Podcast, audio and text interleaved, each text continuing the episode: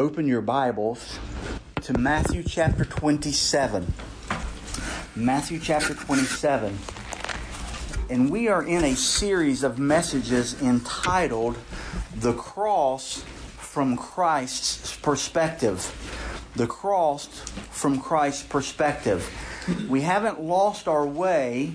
I know that we were talking about looking at the cross through the description of the cup. The cup to which Jesus drunk. You remember that he brought his disciples into the Garden of Gethsemane and he prayed, Father, if it be your will, let this cup pass from me. He asked his disciples, Are you able to drink from the cup that I am about to drink? In the Gospel of John, he said, um, Shall I not drink the cup that my Father has given me to drink? Jesus considered the cross as, as though there is a cup of suffering that he must drink every drop in order to purchase and provide for our salvation. Now, we've said that, that when Jesus told his disciples that where I am going, in other words, this cup that I'm about to drink, you are not able to, to drink. It wasn't that where I'm going, you are not able to go. It's not that there was a lack of permission. Jesus wasn't simply saying, no, no, no, I'm not giving you permission to go with me. If I gave you permission, you would be welcome to come. Jesus was saying that where I am going, you would not want to go with him and you would not want to be there. Uh, as I was listening to some messages and reflecting uh, on this and, and, and studying, it would be as if there were a runner. One of the uh, one of my professors who really helped me understand these things uh, way back when was a runner. And when his children were little, and he was going to go out for a long run, like a 20 mile run, getting ready for a marathon, his children would come to him and they would say, Daddy, can I go with you? And he would say, uh, Where I am going, you are not able to go. In other words, he wasn't saying, I'm not giving you permission. You can go with me if I would just give you permission. He's saying to his young children, You don't have the capacity to go with me on this long run today. In the same way, Jesus is saying that to his disciples. He's saying, and he says it to all of us. In fact, he says it even to us here today. Where I am going, you are not able to go. There are three ingredients or three elements, three aspects, whatever keyword you want to use, to the cup that made the cross of Christ unique and different from any other cup that anyone has ever had to drink. Now, there is a sense in which all of us have a cup to drink. Jesus says, In this world you will have tribulation. He says, In this world you will have sorrow. In this world you will have pain uh, and grief. But God is not going to place on us more than what we can handle, even with His capacity, uh, even with Him being uh, with us. Now, I want to be clear: God will place on you more than you can, more than what you can handle. I know we hear these little cliches. God will never give you more than what you can handle. Yes, He will. Yes, He will. Yes, He does. But He doesn't give place on you more than what He can handle with you, through you, and carrying you through along the way. In Isaiah chapter 52, what we've seen is, is we've seen that, that part of the cup has to do with what happened to Christ on the cross. Remember, there were hundreds of thousands, if not millions, who were crucified throughout the history of time. And yet, there's something that makes Christ's cup unique and different from every other cup. In fact, what happens here is we, we read in Isaiah chapter 52, going into Isaiah 53, certainly a verse that relates to the uh, crucifixion of Christ. In Isaiah chapter 52, verse 14, we have already read that his appearance was marred more than any man, and his form more than the sons of man. And we have said in our past studies that when Jesus was hung on the cross, he looked like a man. Bloody? Yes. Beaten? Yes. Tired? Yes. Right?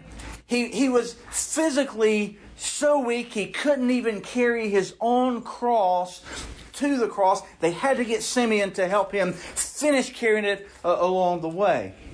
When they nailed him to the cross and they stood him in the air, suspended between heaven and earth, he looked like every other person who has been uh, crucified he looked like a man. And every other person that died the death of crucifixion, when they came down from the cross, they still looked like a person. They would still be recognizable. Their mamas, if no one else, would, would recognize them. They would still have the shape and the form of a man or a woman, if that were the case, who was crucified. But not so with Jesus. There on the cross, his form was so transformed that it was beyond human recognition. If they took him from the cross, and they did, and you were to come across, according to the language of Isaiah 52, you would not even recognize that it was a human being. You wouldn't know what it was because his form was so marred beyond human recognition. And so we're looking at what caused that. What caused Christ's form to be marred beyond human recognition, and it's all in the cup with which he drank.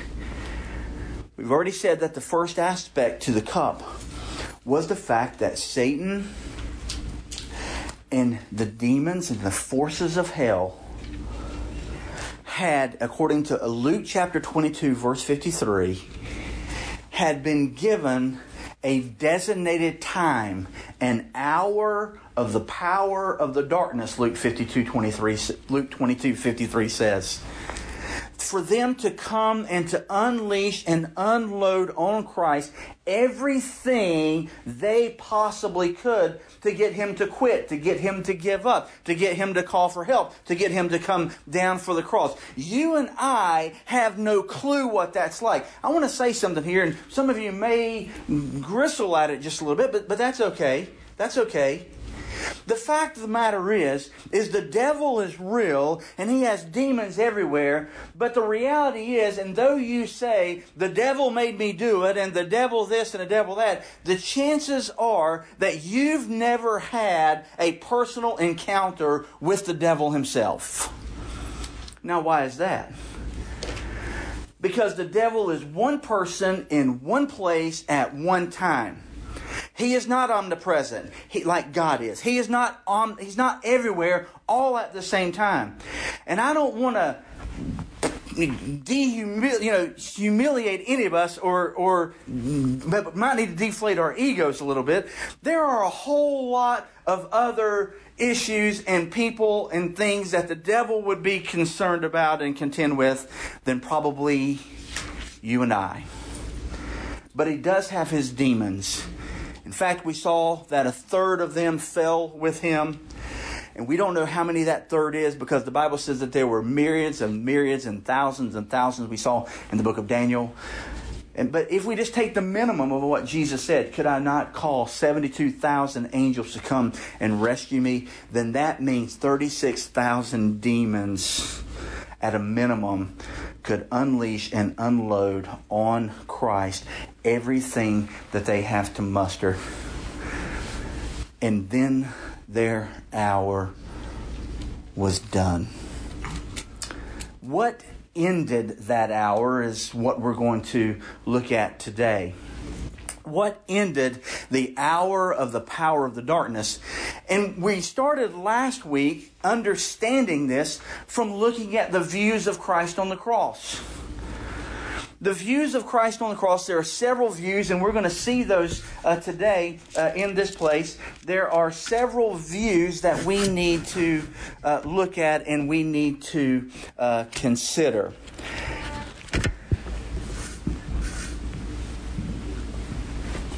Excuse me just a minute. Hello, Andrietta. Come on in. So good to see you. How are you? Mm-hmm. Good, good. Come in, come in. How are you doing? Good. What's your name? Venus. I met you before. I met you at the mall, didn't I? Yeah, good. Come on in. You're welcome to come on in and have a seat. We've already been doing some singing, and now we're opening God's Word. Everybody, this is one of my students. Are we so happy to have her? This is Andrietta and her daughter Venus. Welcome. Thank you.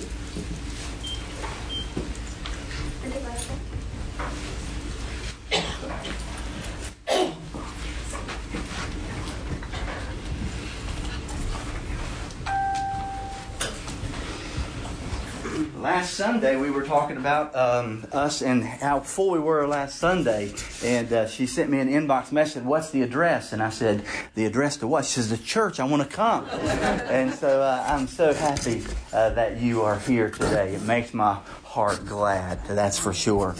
We're studying in the Bible. We're at the point, we've done some singing already, and we're studying in the Bible.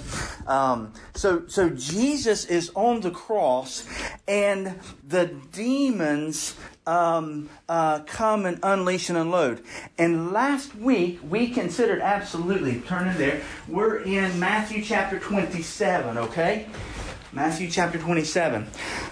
We last week we saw in Matthew chapter 27, and that's in the New Testament, first book of the New Testament, Matthew chapter 27, we saw a connection to Psalm 23. Remember that?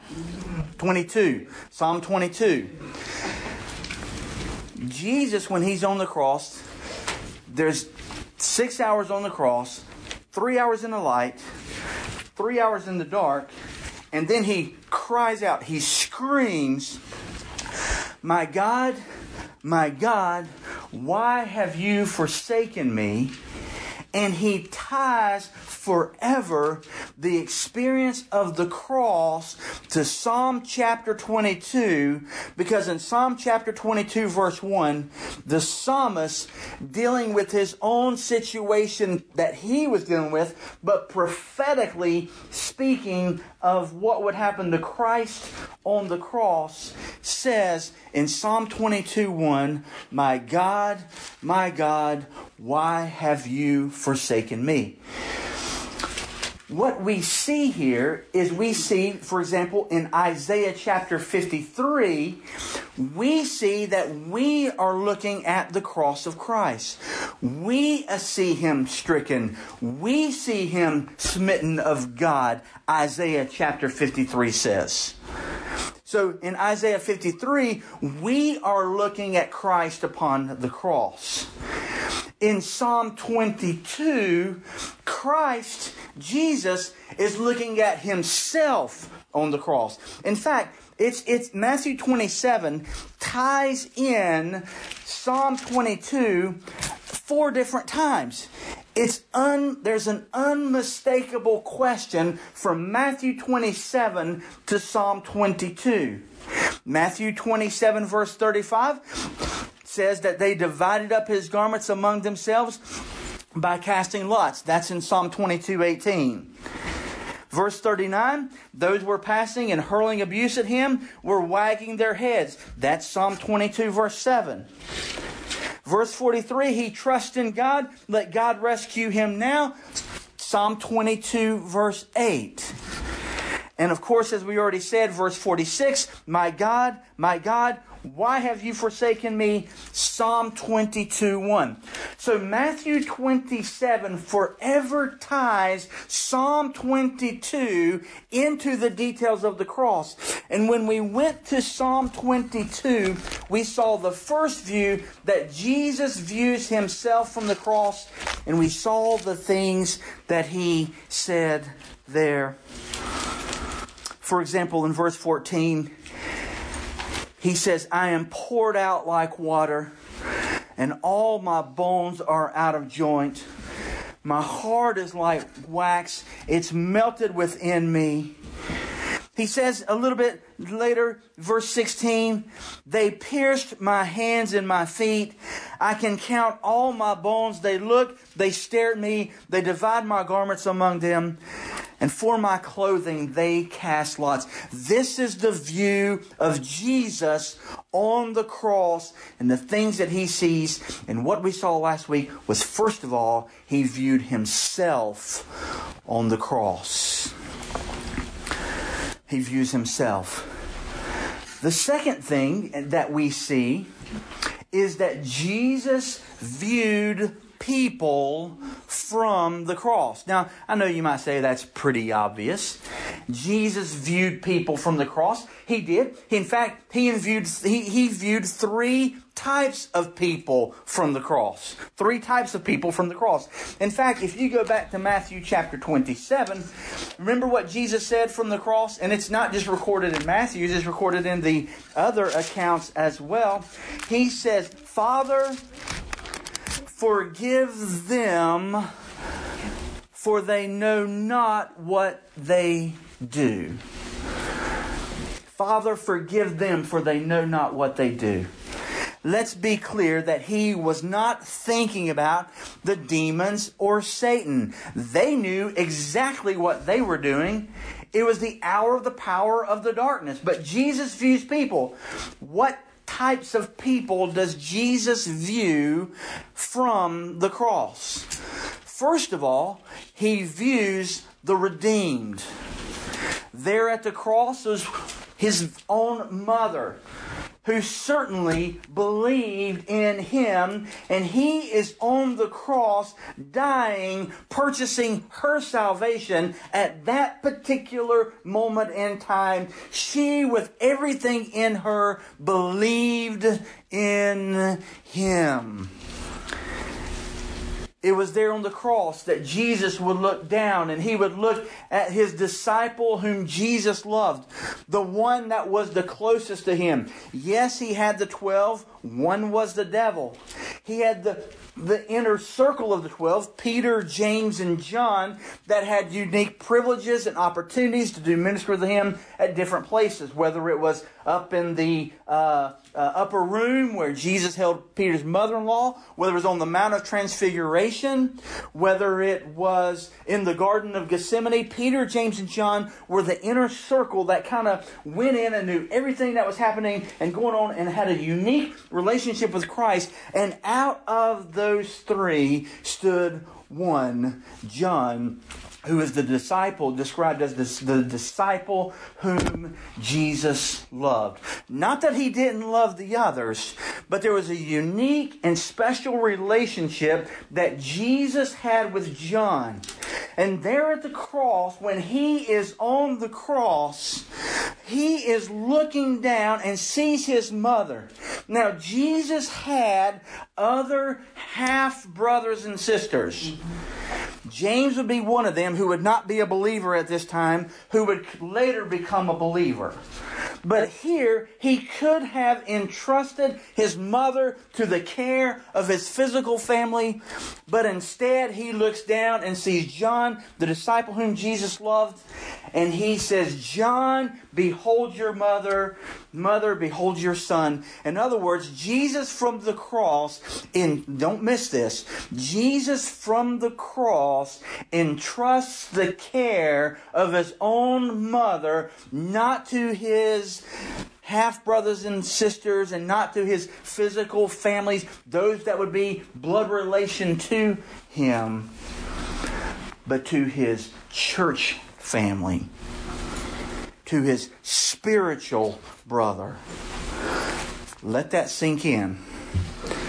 Because the truth of the matter is, is some of you will spend the in the eternity in heaven with your church family, brothers and sisters in Christ, and your own physical family.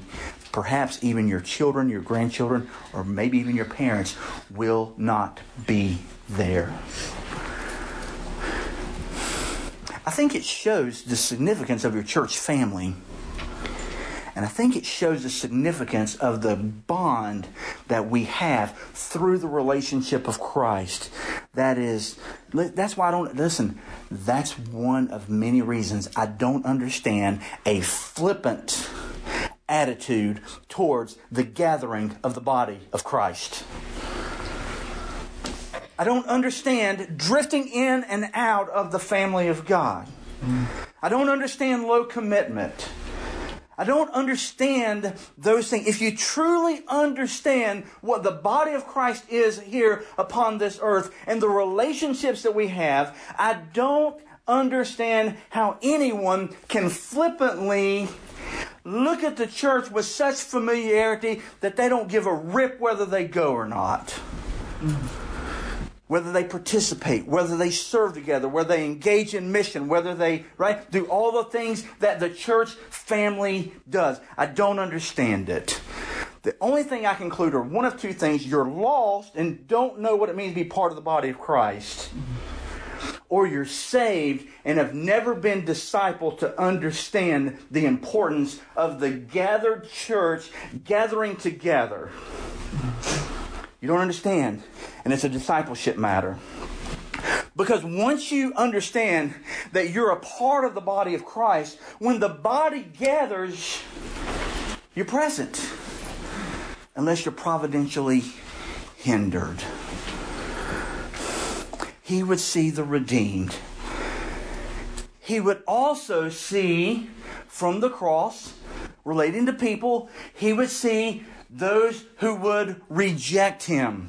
Did you notice what the Bible says? Look at what it says. You can, you can even if you would, just so we can see it all together, go to Luke's account of the crucifixion, Luke chapter 22 in Luke's account of the, of the, of the crucifixion, we see that there are those who are there at, that Jesus certainly would see at the cross who would reject him.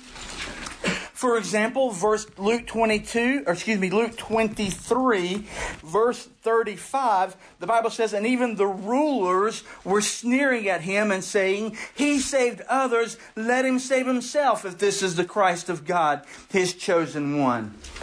These would be the religious leaders, the ones who should have known and should have understand. And they are there at the foot of the cross, mocking him, rejecting the one who is dying that they might live. And they reject him. The soldiers, verse 36 says, the soldiers mocked him, coming to him, offering sour wine and saying, if you are the king of the Jews, save yourself. They were mocking him. They were scoffing at him. One of the, verse 39, one of the criminals who hanged there was hurling abuse at him and saying, Are you not the Christ? Save yourself and us. And they're hanging on the cross and providing the only possibility of salvation that they would have. They are there at the greatest moment of light that they would have in the presence of Christ rejecting him even as he is in the midst of dying to provide their pardon if they would only repent and believe. The fact of the matter is, is they would never see greater light than what they saw through the crucifixion and the resurrection of Christ and even though some would say, but Jesus, if you would just send one from the dead to come back, surely they would believe. They saw the greatest light die in front of them and three days later be raised. There will never be greater light than what they experienced and saw on that day. And yet they rejected him.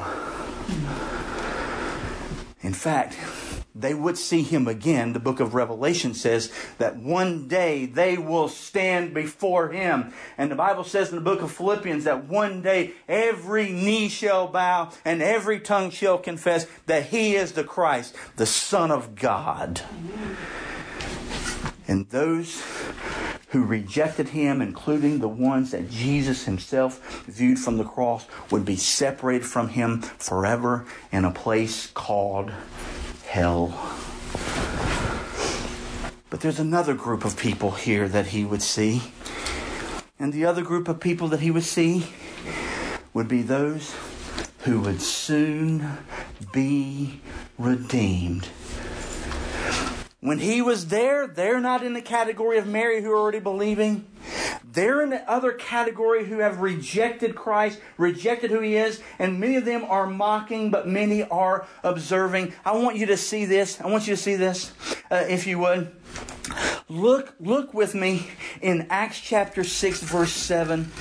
Remember that it says in, in Luke 23 35 that even the rulers, the religious leaders, were sneering at him and saying, He saved others, let him save himself. Some who watched Jesus on that day die for their sins would come to believe that he is the Christ, the Son of God. Acts chapter 6, verse 7 says, The word of God kept on spreading, and the number of the disciples continued to increase greatly in Jerusalem, and a great many of the priests, look at this, were becoming obedient to the faith. Why? In such an early stage. This is within days, weeks of Christ's crucifixion, because they would see him and they saw what happened. They watched his martyrdom. They watched him lay down his life for their behalf. And when they saw how he died, they knew that they were dead in their trespasses and sins and would ultimately come to faith in Christ and be saved. Listen to me and listen to me carefully. Religious people must be saved. Religious people. There are more religious people going to hell than you can imagine. Because religion will not get you into heaven. Religion will not purchase your pardon. Religion will not take you there. And I don't care what your religion is. I don't care how good you think you are. The only way that you can get there is through a saving relationship with Jesus Christ. You can be religious. Listen, there are millions and millions. We laid Billy Graham to rest this week, right? All of us watched it on TV. And Billy Graham himself would say that millions and millions of people will go to hell from a church chair. He'd probably say pew. We'd say chair. And now I guess we could say cinematic chair, right? Whatever. Recliner. Either way, whatever it is, it don't matter what you're sitting in. You can still get the hell from there. Apart from a saving relationship in Christ. Oh, you got to see this. You got to see this. Go back to Luke. Luke 23 again. Luke 23. I told you about the criminals. You know this. Both criminals were there.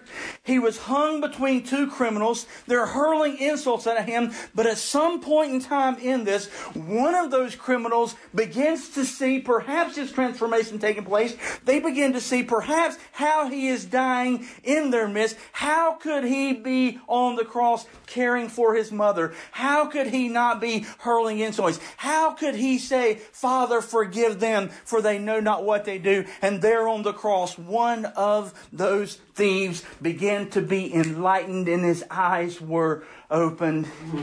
And he began to consider and see what he was doing. And Luke 23 verse 40 says, But the other one answered, rebuked him, Do you not even fear God, since you are under the same sentence of condemnation? And we indeed are suffering justly for what we are receiving, what we deserve for our deeds. But this man has done nothing wrong. And there, dying on the cross, he looks to Jesus and says, Jesus, remember me when you come into your kingdom. And Jesus said to him, Truly I say to you today, today you shall be with me in paradise. Jesus would view those who would soon be redeemed on the cross. And when all had taken place and Jesus had laid down his life on the cross, even one of the centurions who was there, who witnessed and observed and participated in the same thing, verse 47 says, Now when the centurion saw what had happened, he began praising God and saying, Certainly this man was innocent. Truly, this man is the Son of God. And you can read about it here in Luke 23 47, Mark chapter 15, verse 39, Matthew chapter 27, verse 54. Three Gospels account, detail this man's transformation all of these people would be present and there, and Jesus would view them and they would view him from the cross. But so much like in our studies, behind the physical realities of what was taking place would be the spiritual realities that if God did not reveal them in His Word, we would have no way of knowing that they were taking place.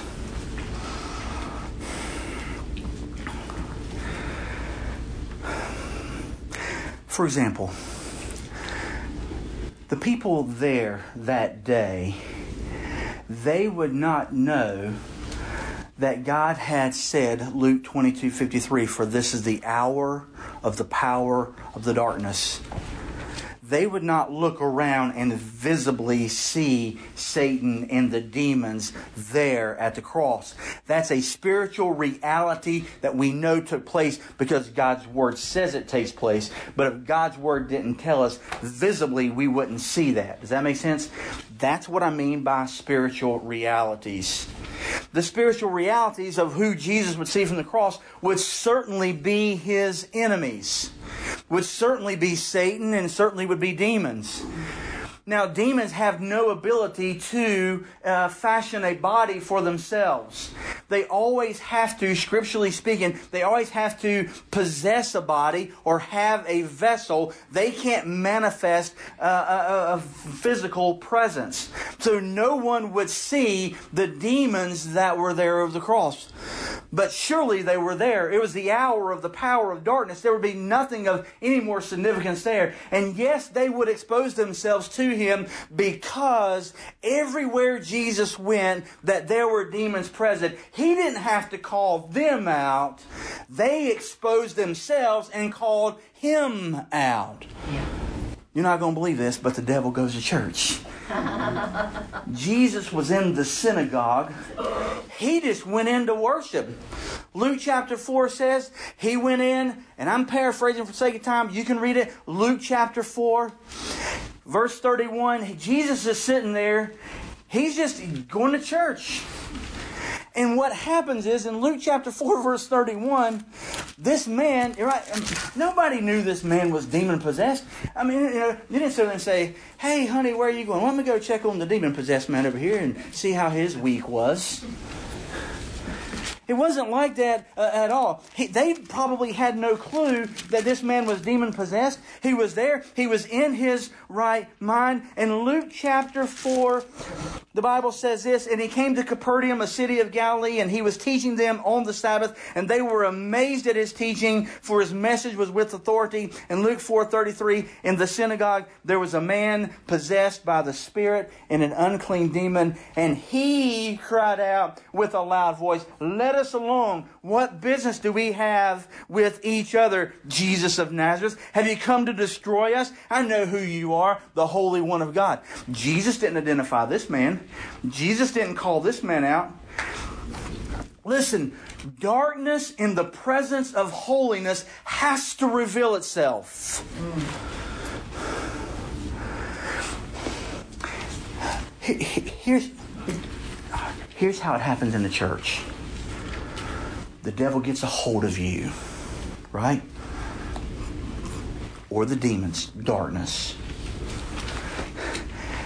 And what happens is, is you get under conviction. You're sitting in the presence of God's people. You're singing great songs.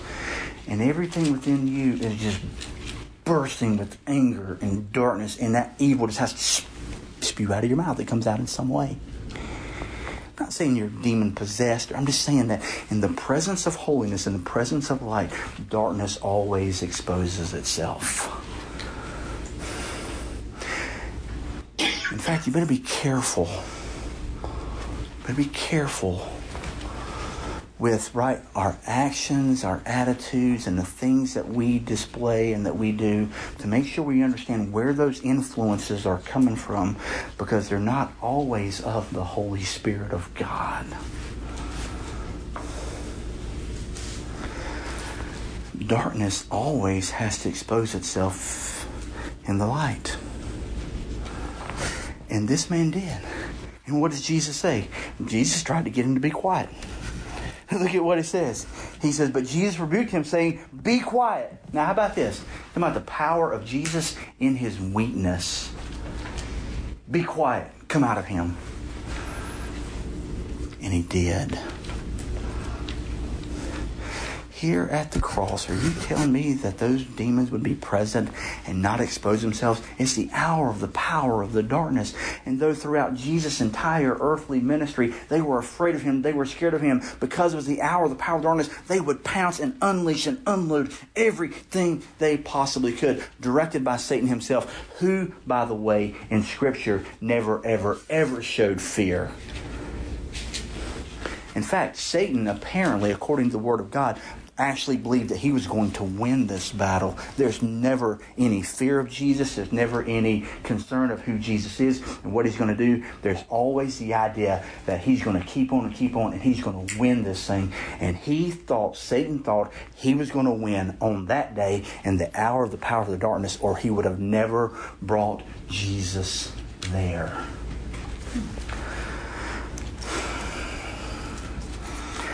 Why do I say all that?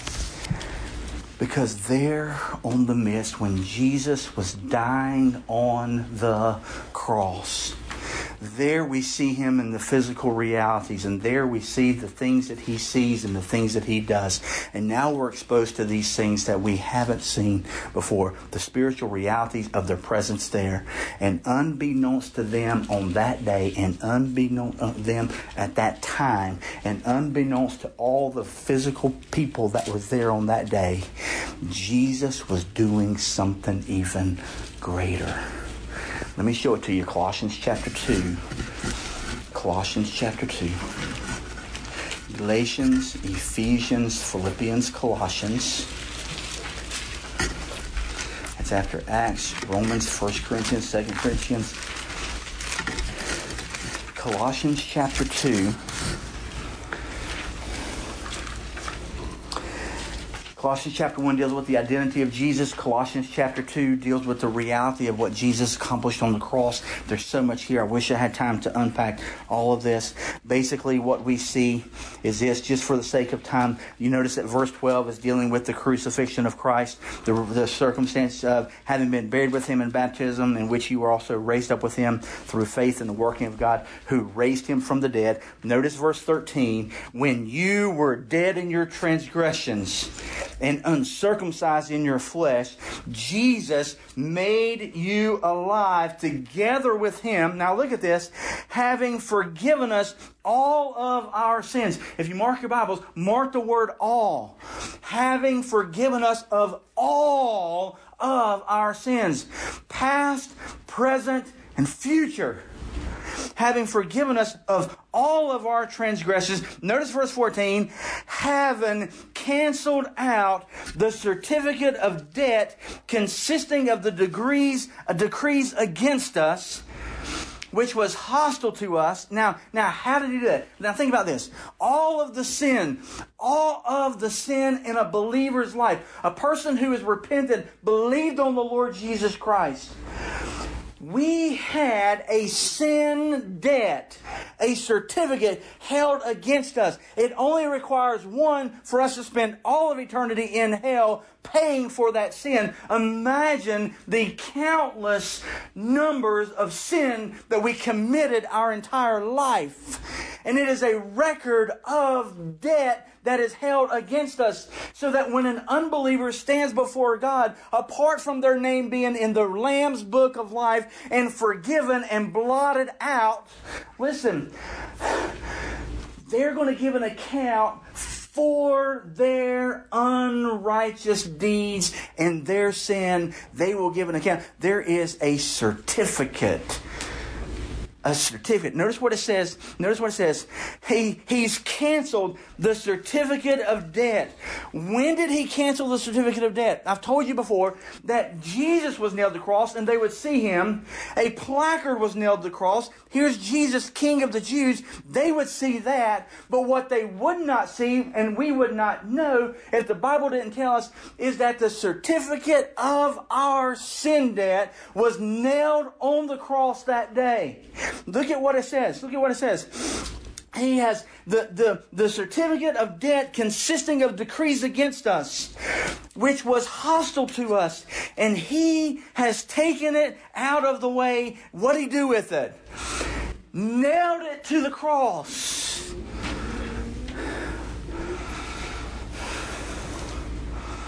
He took your sin and my sin, and right, he who knew no sin became sin for us. And when did that happen? There on the cross. But don't miss the next verse. Look at what else happened on the cross. Unbeknownst to anyone who was there weeping over his death. And unbeknownst to anyone there mocking and hurling insults at them, he, Colossians 2:15 says, when he had disarmed the rulers and authorities, he made a public display of them. Now look at this having triumphed over them through him.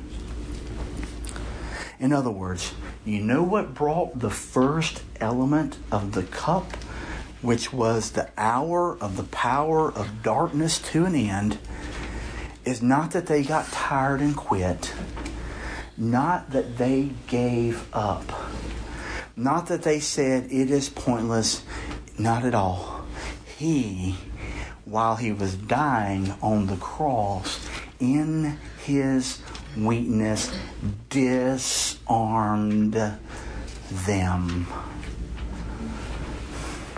Notice that word disarmed is in the past tense. It's in the past tense. It is done. Their presence is still here and they are still powerful, but in terms of the work of Christ on the cross, they have been disarmed. Now, folks, that's something to shout about right there. And then we see the angels.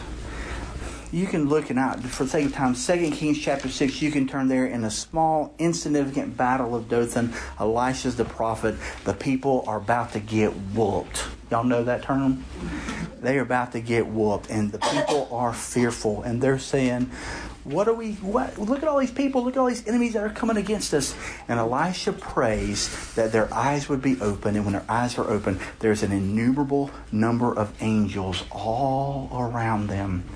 You see, the people physically couldn't see them, but just because they couldn't see them doesn't mean they weren't there. Angels have the ability at God's command to reveal themselves, to show their presence. You ever thought about this? What the Bible says? To the to the shepherds in the field at night, it says a, a heavenly host of angels. It doesn't say came. It doesn't say travel from heaven to be there. What does it say? Appeared. Appeared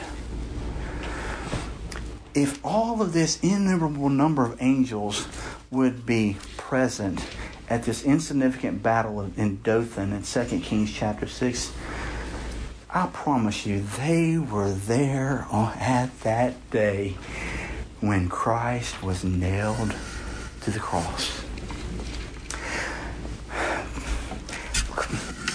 First Peter, well, First Timothy chapter 3 verse 16 talks about it it's, a, it's in the common confession of the church. By common confession, great is the mystery of godliness. He who was revealed in his flesh, vindicated in the spirit, seen by angels.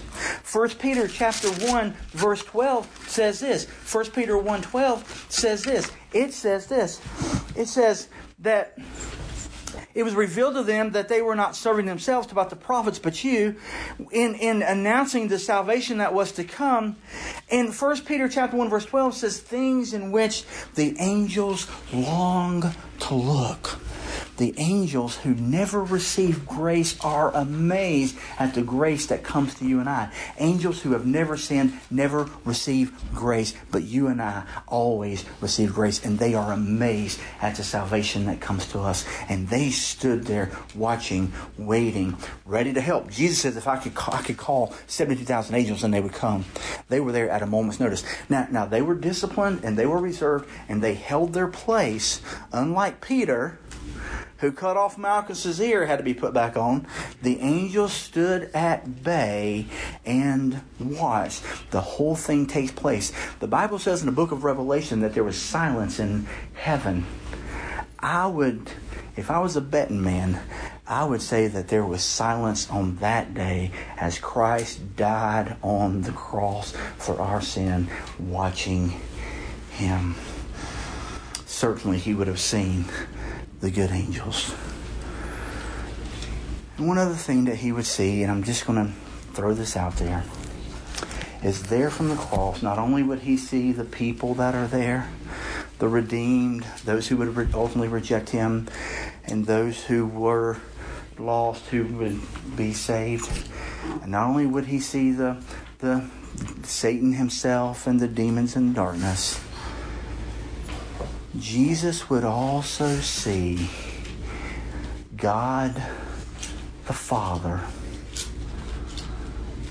begin to move and to make his way to the cross. I know God is omnipresent, He's everywhere all at once. But the Bible also says in the book of Ezekiel, chapter 1, that God moved and comes near. He moves majestically, he moves methodically, and he moves as he wills. And in the midst of all of this happening and taking place to Jesus, and the demons of darkness being disarmed, the Father begins to move and begins to make his way to the cross. And he comes closer than the human people that were there. And he comes closer than Satan and the demons that were there and makes his presence at the cross known. And we're going to begin to understand that more next week. Next week. We don't have time to get there today. So, what we've done is we've concluded the first element of the cup. And now we're beginning to move to the second element that makes Christ cup unique from any other cup. By the way, at this moment in time, when the, all of this happened and all this took place, Jesus still looked like a man on the cross. Through the physical and through all that demons, the devil and demons did, he was still recognizable as a man on the cross. And the ingredients, the elements, the aspects of his cup, they grow and magnify increasingly in nature and the things that come. Don't you think for just a minute that he has already endured the worst part? He's only endured the first part, and the other two pale make this. They, they are so far beyond what we've already seen and what's taken place here. And we'll begin to look at that next week. I don't know where you are in your walk with God, but I know that probably in this room are three people. Uh, maybe not in this room because we know each other and we know each other's testimony and things along those lines. but probably in any given setting where the Word of God is preached and proclaimed and people have gathered together, there are those who are redeemed and they're confident that they are redeemed. And there are those who have rejected.